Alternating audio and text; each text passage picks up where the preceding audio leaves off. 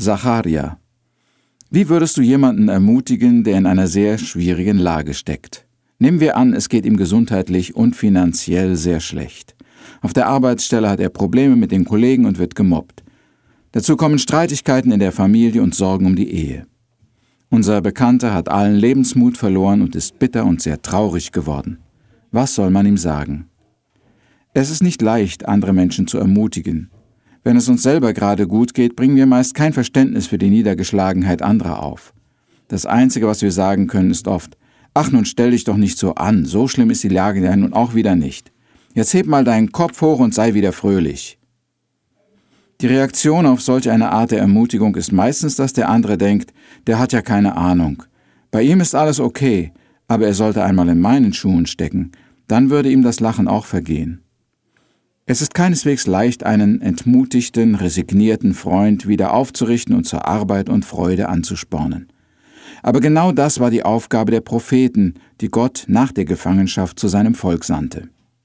Die Juden waren sehr entmutigt. Sie waren traurig und gedemütigt durch die Niederlage im Kampf und die Knechtschaft im Lande der Babylonier. Als der heimgekehrte Rest 70 Jahre nach der Zerstörung Jerusalems wieder in sein Land kam, traf sie der Schock alles zerstört und verwüstet, überall Unkraut und Trümmer. Diese Stadt und den Tempel wieder aufzubauen ging einfach über ihre Kräfte. Dazu fehlte es an Nahrung und Kleidung. In der ersten Begeisterung über ihre wiedergewonnene Freiheit begannen die Juden in Jerusalem, oder was davon übrig war, einen Altar zu bauen und den Herrn anzubeten. Dann begannen sie die Grundmauern für den Tempel zu legen, aber sie dachten gleich, wir schaffen es nicht. Es ist zu viel Arbeit, wir sind zu schwach. Zu allem Überfluss machten sich nun auch die Feinde auf den Weg. Sie spotteten über die Anstrengungen der Juden und verklagten sie heimlich beim König Chodes, der den Bau finanzieren wollte. Auch versuchten die Feinde auf alle möglichen Weisen, das Leben des Überrestes von Israel zu erschweren. Kein Wunder also, dass die Juden mutlos wurden und den Tempelbau drangaben. Es ging einfach nicht mehr. Jetzt wollten sie erst einmal sehen, dass sie selbst ein Dach über den Kopf bekamen, dass sie einen kleinen Garten anlegen konnten und ein paar Hühner, Gänse, Ziegen und Schafe ziehen konnten, um etwas zu essen zu haben. Soweit war die Situation in Jerusalem gediehen, als Gott wieder eingriff. Er hatte sie nicht nach Jerusalem zurückkehren lassen, damit dort ein jeder so recht und schlecht sein Privatleben führen sollte. Gott hatte Pläne für die Nation, für sein ganzes auserwähltes Volk. Damit Juda wieder eine selbstständige Nation werden konnte, die ihren Auftrag in der Heidenwelt wahrnehmen könnte, so wie Gott es von Anfang an geplant hatte, musste die Hauptstadt Jerusalem und der Tempel wieder aufgebaut werden. Der Tempel war das Kernstück des Glaubens und des religiösen Lebens des Volkes. Ohne ein reges religiöses Leben fehlte es im Volk an Einmütigkeit, an Motivation, an Tugenden, Hoffnung und Überlebenschance. Das ist übrigens auch heute noch so. Wo ein Volk keinen Halt mehr an Gott hat, da nehmen die Sünden überhand, da fehlt es an einem Ziel und an der Motivation, da fehlt es an Liebe und Einigkeit. Also gut, der Tempel musste weitergebaut werden. Darum sandte Gott zwei Propheten zu Israel. Der erste war Haggai, von dem wir in dem letzten Beitrag ausführlich sprachen, der andere Zacharia. Beide Männer waren Zeitgenossen und beide hatten das gleiche Ziel und den gleichen Auftrag. Sie sollten das Volk Gottes wieder ermutigen, um am Tempel weiterzubauen und damit den Grundstein für ihre Identität und ihrer ganzen Zukunft zu legen. Haggai nun war ein sehr praktischer Mann. Er sagte zu seinen Leuten, so, jetzt geht hin auf das Gebirge und holt Holz und baut das Haus. Das war sehr gezielt und deutlich und jedermann wusste, was er zu tun hatte. Ich habe manchmal den Eindruck, als ob Haggai mitgegangen wäre und auch Bäume gefällt hätte, um seinem Volk beizustehen. Man muss das große Problem in kleine Einzelteile zerlegen und dann den ersten Teil in Angriff nehmen, wenn man jemals das Ziel erreichen will. Einem entmutigten Ehepartner könnte man einfach sagen, so, jetzt räumen wir erst einmal den Tisch ab, dann waschen wir gemeinsam das Geschirr und was sonst noch zu tun ist, wird sich zeigen. Das ist spezifisch, praktisch, überschaubar. Das war es, was Haggai tat. Seinen Aufruf zur Arbeit unterstützte er mit den Segensverheißungen Gottes. Er sagte, jeder, der zuerst ein Gottesreich baut, der gefällt Gott und hat reichlich Segen zu erwarten. Probiert es doch einmal aus. Ganz anders war der Prophet Zacharia.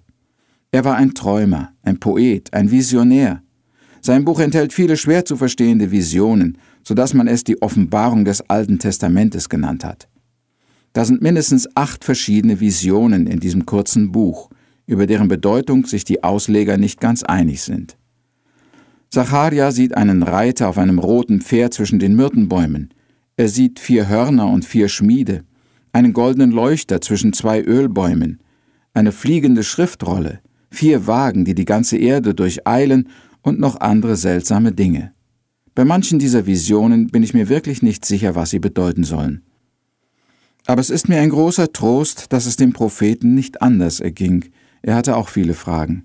Lies bitte einmal das erste Kapitel in Zacharia und du wirst viele Sätze finden wie Und ich sprach zu dem Engel, der mit mir redete, Wer sind diese?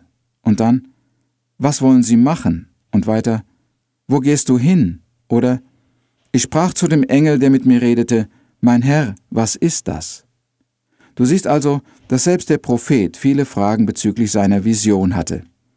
Ich habe fast den Eindruck, dass Gott diese Botschaften in Bildern bewusst verschlüsselt gegeben hat. Aber es wird einmal eine Zeit kommen, wo wir alles genau verstehen werden.